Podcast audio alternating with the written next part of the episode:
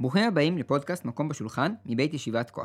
שולחן הדיונים של היהדות מתחיל בנתינת התורה בסיני ונמשך עד ימינו אנו. בפודקאסט הזה נשמיע את הקולות המרכזיים העולים מתוך השולחן. האזנה נעימה.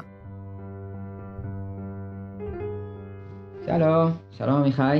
שלום איתן, מה נשמע? בסדר. בפרק הקודם אנחנו דיברנו על הקשר בין תפילה לכוונה, ואנחנו החלטנו לא לפתוח את הנושא של מה זה בדיוק כוונה, כי אמרנו שזה נושא גדול ועדיף לייחד לו פרק נפרד. אז הנה, היום אנחנו נפרע את חובנו וננסה לדון אה, באופן אה, מלא יותר בשאלה מה זה כוונה בעצם.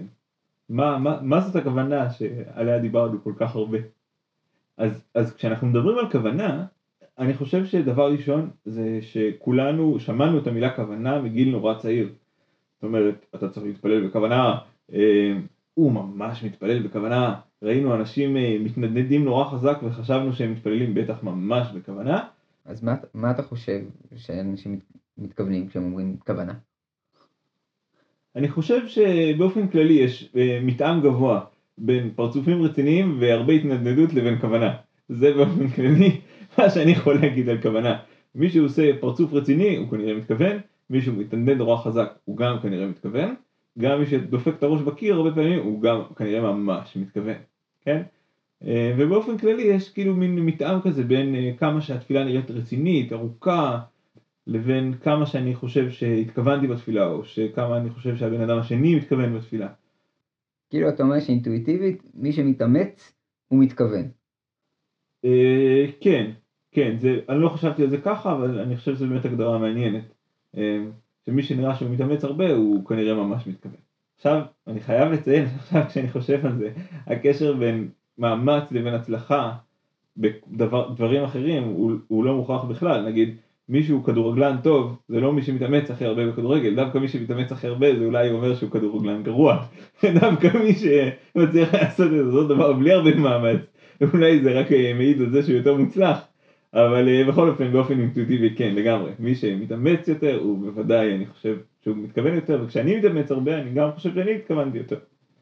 אבל חוץ מהשאלה הזאת של המאמץ בתפילה או לא מאמץ בתפילה, אני חושב שהשאלה של כוונה מטרידה אותנו אה, כל אחד באופן אישי, זאת אומרת האם התפילה הייתה תפילה טובה, זאת אומרת האם הצלחתי להתכוון, ו... או האם אני אחשוב על תפילה כתפילה הרבה פחות טובה אם לא הצלחתי להתכוון בתפילה, ואז אני באמת ארגיש פחות טוב לגבי התפילה שלי, וזה אני חושב שזה מאמץ שמלווה אותנו כל החיים, את המאמץ להתכוון ואת הניסיון להתכוון בתפילה, ואני יכול לשמוע אנשים גדולים וקטנים אה, חושבים על זה ומוטרדים מהשאלה של כמה הם התכוונו בתפילה ועל זה שהם צריכים להתכוון יותר מהגדולים שבגדולים עד הקטנים שבקטנים. זה, זה מעניין כי זה באמת מופיע כבר במקורות נורא ראשוניים כמו הירושלמי שגם הגדולים שבגדולים כמו, כמו רבי חייא ועוד גדולים שם שמתארים שהם פשוט לא מצליחים לח... להתכוון. הם אומרים אנחנו טורדים בעולם הזה ואנחנו לא מצליחים לכוון. וזה הגדולים שבגדולים. שזה, שאתה רואה שזה דבר שמד... שגם הם מתמודדים איתו. האמת שיש סיפור אה, יותר קרוב לזמן שלנו, על רב שהיה באמת בארץ ישראל, שכתב אה, ספר בת עין, שכל חייו הוא קיווה שיום אחד הוא יצליח להתפלל תפילה אחת בכוונה. אה, אחרי הרבה זמן הוא הבין שתפילה אחת בכוונה זה יותר מדי, אולי שהוא יצליח לברך ברכה אחת בכוונה. אחרי זה על ערש דווי הוא אמר שכל ימי אני קיוויתי שלפחות מילה אחת אני אצליח להגיד בכוונה, ו- ולפחות בתיאור, בסיפור הזה הוא, זה נראה ש- שזה בלתי אפשרי. עכשיו, זה באמת, באמת מעיד על זה שכוונה יכולה להיות מין משהו כזה שאני אפילו לא יכול לדמיין את האמירה הזאת על יהודי צדיק, באמת, שאומר שהוא לא, לא התכוון למילה אחת בחייו, אז, אז אני מבין שאני והוא כשאנחנו מדברים על כוונה אולי אנחנו בכלל לא מדברים על אותו דבר. מטורף, מטורף. טוב אז בואו נראה אם אנחנו יכולים בכל אופן לדבר על כוונה באיזשהו אופן. יאללה. אם אנחנו פותחים בגמרא נמצא שם שני קווים אה, שהם קצת מנוגדים אחד לשני, או שמים דגשים שונים. כיוון אחד שנמצא בגמרא זה שזה מדובר על הפנייה אל הקדוש ברוך הוא. ואפשר לראות את זה נגיד בחסידים ראשונים שהם היו שוהים שעה אחת לפני התפילה וכדי שהם יוכלו לכוון את ליבם וגם uh, גמרא שהזכרנו בפעם הקודמת של רבי אלעזר, שאומר שלעולם יעמוד אדם יכול לכוון את ליבו לשמיים מתפלל, ואם לאו אל יתפלל. כלומר, בן אדם צריך לבדוק האם הוא יכול לכוון את ליבו הכוונה זה דבר שהוא, אתה או הגעת או לא הגעת. אתה, זה, זה מין כן או לא כזה. וזה זה איזשהו, אני לא יודע בדיוק איך לתאר את זה, אם כמו מקום, או כמו איזשהו, כאילו, זה, זה שאלה של כן או לא, וזה לא שאלה, אה, זה, זה לא בערך.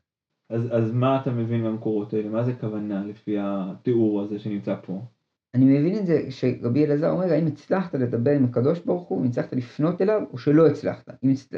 כלומר, אם אתה הצלחת להיכנס למצב שבו אתה דיברת איתו, או לא דיברת איתו. וזה אתה, זה כל כך ברור לו שמבחינתו גם אתה יכול לבדוק את זה לפני כן עם עצמך, ולראות אם אתה תוכל להגיע למקום כזה או לא. אה, משהו כזה, האם דיברת עם הקדוש ברוך הוא או סתם אמרת מילים, משהו כזה? כן. לעומת זה, יש לנו גמרא אחרת, שאומרת שבן אדם צריך לכוון בכל התפילה, ואם הוא לא יכול לכוון בכל התפילה, אז שיכוון לפחות בברכה ראשונה של 18, בברכת אבות. הגמרא הזאת שמה דגש הרבה יותר גדול על המילים עצמם, על, והרבה פחות על מה שראינו אצל רבי אלעזר, שהוא הפנייה. כלומר, כאן אנחנו אומרים, נסה, תשים לב פשוט למילים שאתה אומר.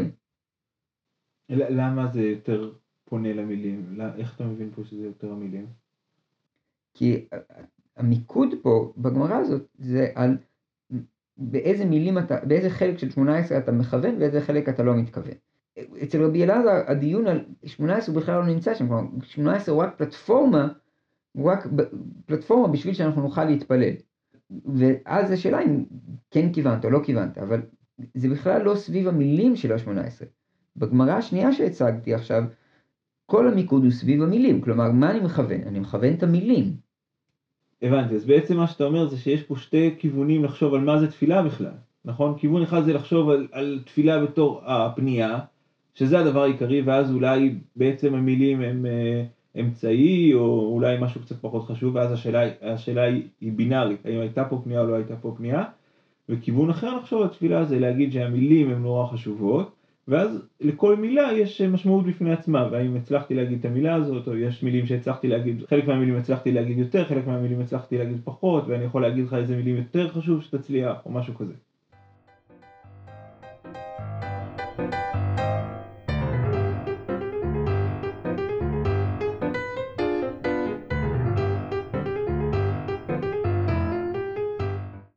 התיאור שתיארת ברבי אלעזר, שבאמת התפילה, המרכז שלה זה הכוונה, זה הפנייה, והמילים הם בעצם כלי עזר, הוא באמת תואם את התיאור של הרמב"ם. שהרמב"ם מתחיל לתאר את התפילה ככה. באופן בסיסי, כל בן אדם פשוט צריך להתפלל להשם. כל יום צריך להתפלל להשם. אין איזה מילים שהוא חייב להתפלל אותם, אין איזה טקסט קבוע, כן? הוא יכול, שכל אחד יגיד איך שהוא רוצה, איך שמתחשק לו, העיקר שיפנה הקדוש ברוך הוא בכל יום. אלא מה? אה, היו אנשים שפשוט לא ידעו מה להגיד, או שהתפילה שלהם הייתה תפילה עילגת, ובשביל לעזור להם, אז ניסחו איזה תפילה כזאת, שהיא, אתה יודע, אם קשה לך, אתה לא מצליח, אתה לא יודע מה להגיד, אז, אה, אז אה, אני אעזור לך, זה מין כלי עזר, זאת אומרת, הכי טוב שתזרום, אבל זה מין כלי עזר, אז אתה יכול, אני אתן לך איזה, איזה מילים של התחלה ככה, איך לפתוח את השיחה, או משהו כזה, כן, איזה מין כלי עזר כאילו למי שיוצא לדייטים, איך, איך לפתוח את השיחה. אתה קודם שואל את הבחורה אה, כמה אחים יש לך, ואז אתה שואל אותה מה היא אוהבת לאכול, ואז יש כזאת רשימה של שאלות, כן, משהו כזה, כאילו, מין איזה כלי עזר. ובאמת הדבר הזה הפך להיות אה, מכלי עזר למין אה, דבר שבחובה. כן, זה התיאור שהוא מתאר את, ה- את התפילה. ובעצם יוצא שהסיבה שיש מילים בתפילה זה רק בשביל לעזור לך להתפלל. כן? זה בכלל לא העיקר, ברור שהעיקר של התפילה זה הפנייה בעצמה. ולכן אין לי מה לדבר על כוונה של המילים, כי המילים הם, הם כלי עזר, הם, הם בכלל לא, זה בכלל לא העיקר. ברור כשאני אומר כוונה, אני מתכוון להגיד, לדבר על הפנייה בעצמה, והאם התכוונתי או לא התכוונתי, זה השאלה האם אני פניתי לקדוש ברוך הוא או שסתם זרקתי מילים לחלל האוויר. אבל אצל הרמב"ם בכלל לא חשוב המילים? ברור שאצל הרמב"ם חשוב המילים, כן? המילים האלה הן מילים מאוד מדויקות, הן מאוד טובות. ובמובן הזה הם יצליחו אולי לבטא את מה שאתה באמת רוצה, כי נגיד בן אדם יכול להיות, אה, לא יודע, יש לו איזה מבחן גדול, והוא חושב שהמבחן הזה הוא כל עולמו, והוא יבוא לקדוש ברוך הוא ויתפלל רק על המבחן. עכשיו, יש בזה משהו אה, מאוד עילג, או יש בזה משהו מאוד חסר, בן אדם לא שם לב לזה שהקדוש ברוך הוא נותן לו רפואה, לזה שהוא צריך רפואה, הוא לא שם לב לזה שאנחנו צריכים גאולה, הוא לא שם לב, לב, לב לזה שהוא צריך סליחה. במובן הזה המילים הן נורא חשובות בגלל שהן עוזרות לבן אדם לא רק לנסח את עצמו, אלא גם לשים לב לעוד צרכים או לעוד אה, דברים שהוא ראוי שהוא יתפלל עליהם. במובן הזה המילים של התפילה הם כלי עזר נהדר.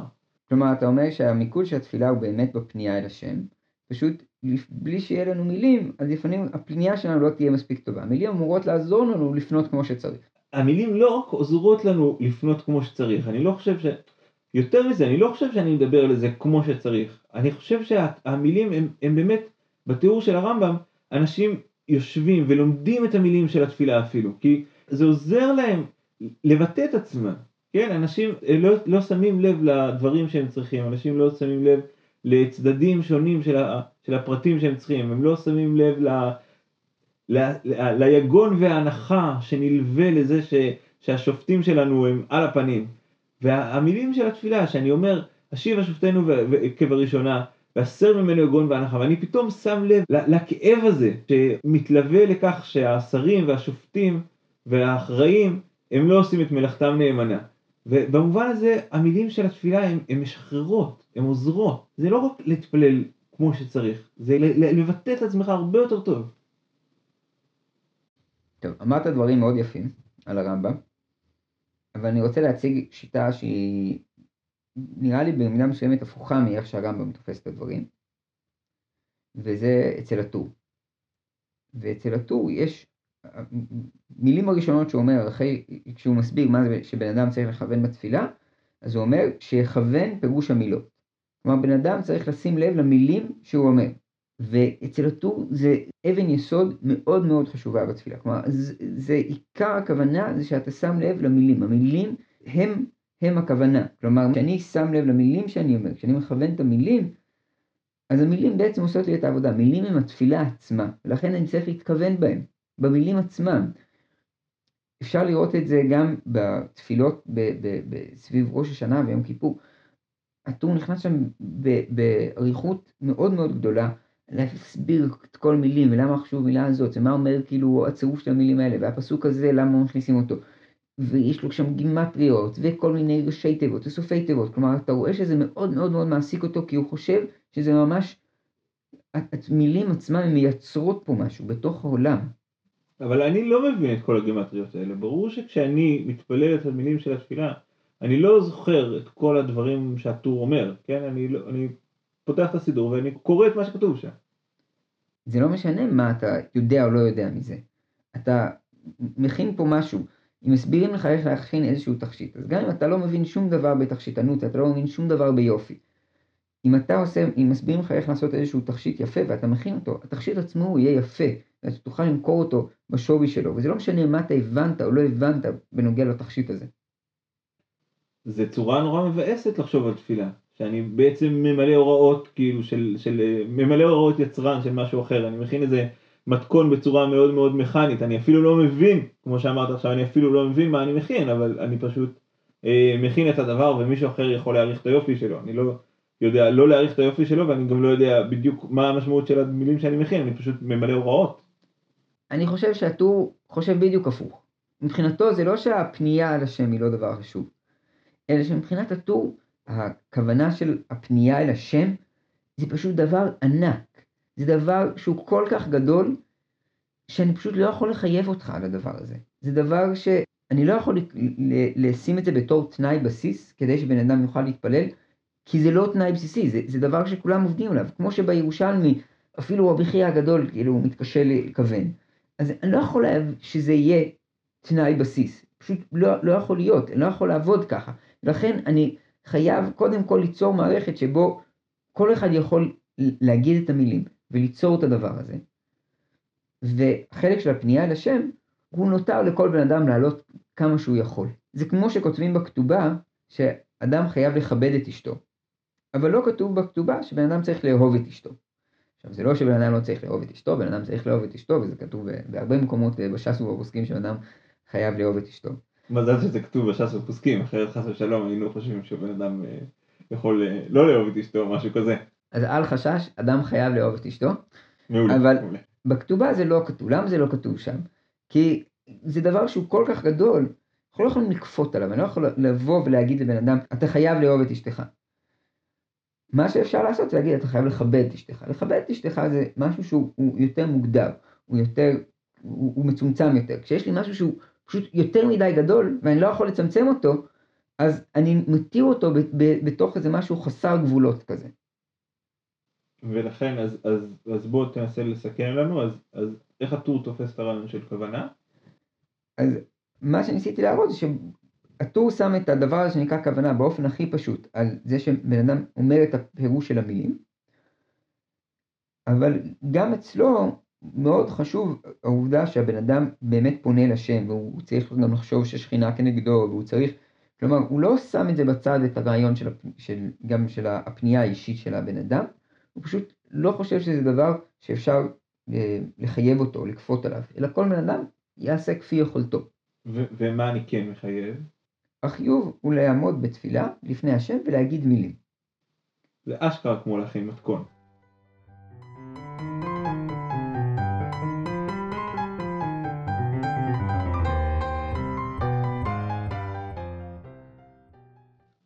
רעיונות דומים אנחנו מוצאים גם בשאלה אחרת, ש... שקוראים לה תפילת נדבה.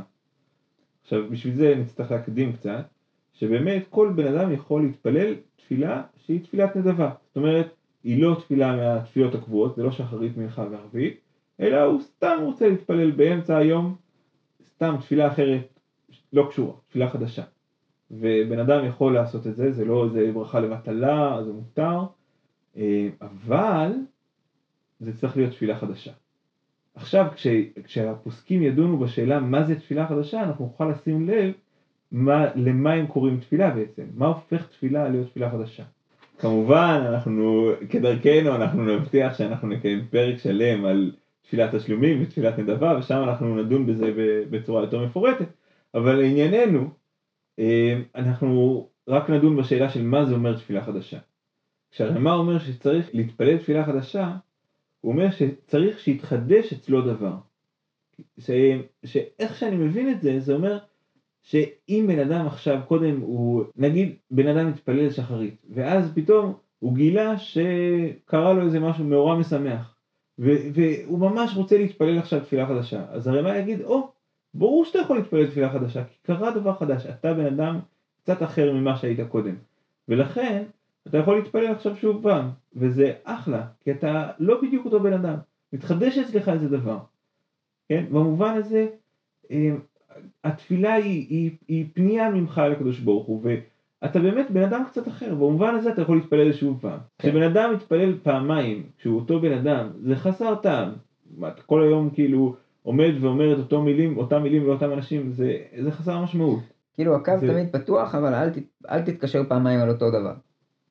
משהו כזה, כן. כאילו, רבאק, התקשרת כבר, ביקשת את זה, רשמו את הבקשה שלך, מה אתה מתקשר עוד פעם? אבל אם אני בן אדם אחר, אז, אז אדרבה, תתקשר, זה נהדר. זה כמו בחב"ד, יש גזירה, קוראים לה גזירת המשקה. זה אומר שבחורים לא נשואים, אסור, לש... אסור שישתו יותר מכוסית אחת בהתוועדות. עכשיו, חב"דניקים כמו חב"דניקים, יש להם כל מיני דרכים לחשוב על האיסור הזה.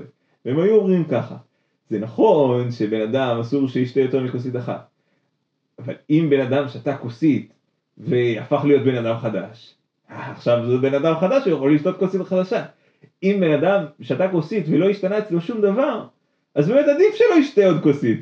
מה יש לו לעשות? זה סתם בזבוז. כן? אני חושב שהרימה אומר משהו כזה. כן? אל, אל, אל, אל, אל תשתה עוד כוסית, אל תתפלל עוד תפילה אם אתה, אם אתה באותו מצב. אם אתה במצב חדש. אז אדרבה, מצוין, תתפלל תפילה חדשה. התפילה שלך היא תפילה חדשה בגלל שאתה במצב חדש. בניגוד לזה יש את השולחן ערוך, שגם לא יש תפילת נדבה, וגם אצלו חשוב שיהיה איזשהו חידוש, אבל הוא אומר שהחידוש הוא צריך להיות בתפילה עצמה, לא הבן אדם. אתה אמרת שבן אדם צריך להתחדש, מה אכפת לי מזה שהבן אדם צריך להתחדש? בן אדם עושה פה משהו, יוצר פה משהו, ולכן אצל השולחן ערוך צריך שהתפילה עצמה תתחדש, כלומר אתה צריך לשנות את המילים של התפילה, אתה צריך להכניס פה עוד איזה בקשה, צריך להכניס פה משהו אחר, צריך תגוון את התפילה שלך, אם אתה רוצה להצדיק פה עוד תפילה חדשה. מה זאת אומרת להכניס מילים חדשות בתוך התפילה, אבל התפילה זה מילים קבועות.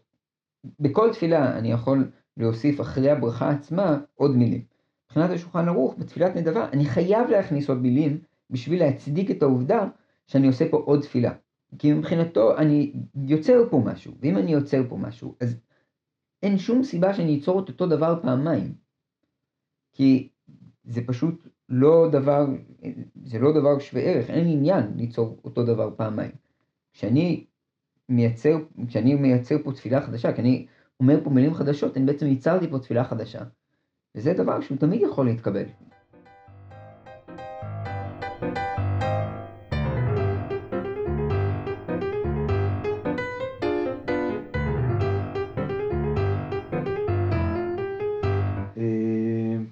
אנחנו היום דיברנו קצת, אה, ניסינו לפרוע את החוב שלנו, ודיברנו קצת על כוונה. אה, ראינו שבאמת כוונה זה משהו שמטריד את כולם, כבר בגמרות, וגם אנשים גדולים בדורות האחרונים אמרו שהם לא מצליחים לכוון, שהם מתאמצים לכוון. זה באמת משהו ש, ש, שכולם מתאמצים עליו. זה לא אה, רק, רק בעיה של, שלנו, האנשים הקטנים, שאנחנו לא מצליחים לכוון, זה באמת...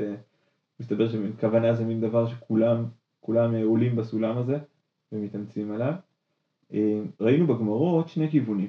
ראינו כיוון אחד שמעמיד את הכוונה בתור השאלה אם עשית, התכוונת או לא התכוונת, שאנחנו מבינים את זה בצורה שהיא קצת יותר מכוונת לשאלה אם פניתי לקדוש ברוך הוא או לא פניתי אליו, לעומת תיאור אחר בגמרא שדיבר יותר על המילים של התפילה. גם בתוך הראשונים ראינו בעצם את שני הכיוונים האלה ממשיכים. ראינו ברמב"ם, שהוא מדבר על התפילה בתור כוונה ועל המילים בתור ממש אמצעי, לעומת הטור שהוא באמת תיאר את המילים של התפילה בתור הדבר שאותו אני מייצר, או שעליו אני יכול לדבר, ועל כוונה בתור איזה משהו שהוא באמת מעורפל קצת יותר והוא מסתובב מסביב, שהוא נורא נורא חשוב, אבל אני לא יכול לדבר עליו בתור הדברים הבסיסיים שנעשים פה. ראינו שאותו כיוון ממשיך גם ברמה ובשולחן ערוך, כשהרמ"א מדבר על תפילה חדשה, הוא מדבר על בן אדם חדש, וממילא הפנייה שלו היא פנייה חדשה. לעומת השולחן ערוך, שכשהוא מדבר על תפילה חדשה, הוא באמת ידבר על ממש מילים שונות, שאני צריך להוסיף מילים שהם לא היו שם קודם, וזה באמת קצת יותר דומה לתפילה בתור משהו שהוא אה, להכין איזה כלי או להכין איזה או, מאכל, שבאמת החידוש הוא לא בשאלה מי הכין את המאכל, אלא החידוש הוא במאכל בעצמו, החידוש הוא ב... במילים בעצמם של התפילה, כשאנחנו נמיר את השאלה של תפילה חדשה לתוך השאלות של כוונה, אז באמת זה נראה שאנחנו נשים יותר דגש על, על הכוונה של המילים, אה, של להגיד את המילים אה, בכוונה, ואולי קצת פחות על הכוונה של הפנייה בעצמה. אז הצגנו פה שתי אה, רעיונות סביב איך אפשר לכוון בתפילה. וגם בדרך הזו וגם בדרך הזו יש המון מה לעשות בתוך התפילה. כלומר, התפילה היא לא סתם אירוע אה, שאתה בא ואתה מעביר כרטיס. יש פה משהו לעשות בתוך התפילה. אז אני מקווה שכל אחד ימצא איזשהו כיוון של משהו לעשות בתוך התפילה. אבל יש הרבה מה לעשות שם. תודה שהאזנתם, ושוב פעם יצאנו עם חובה לפרק הבא, אז בפרק הבא אנחנו בעזרת השם נדבר על תפילת נדבה ותפילות תשלומים.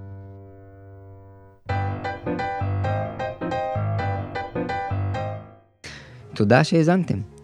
תודה לדוד מנוביץ' על העריכה ולישיבת כה על הבית החם.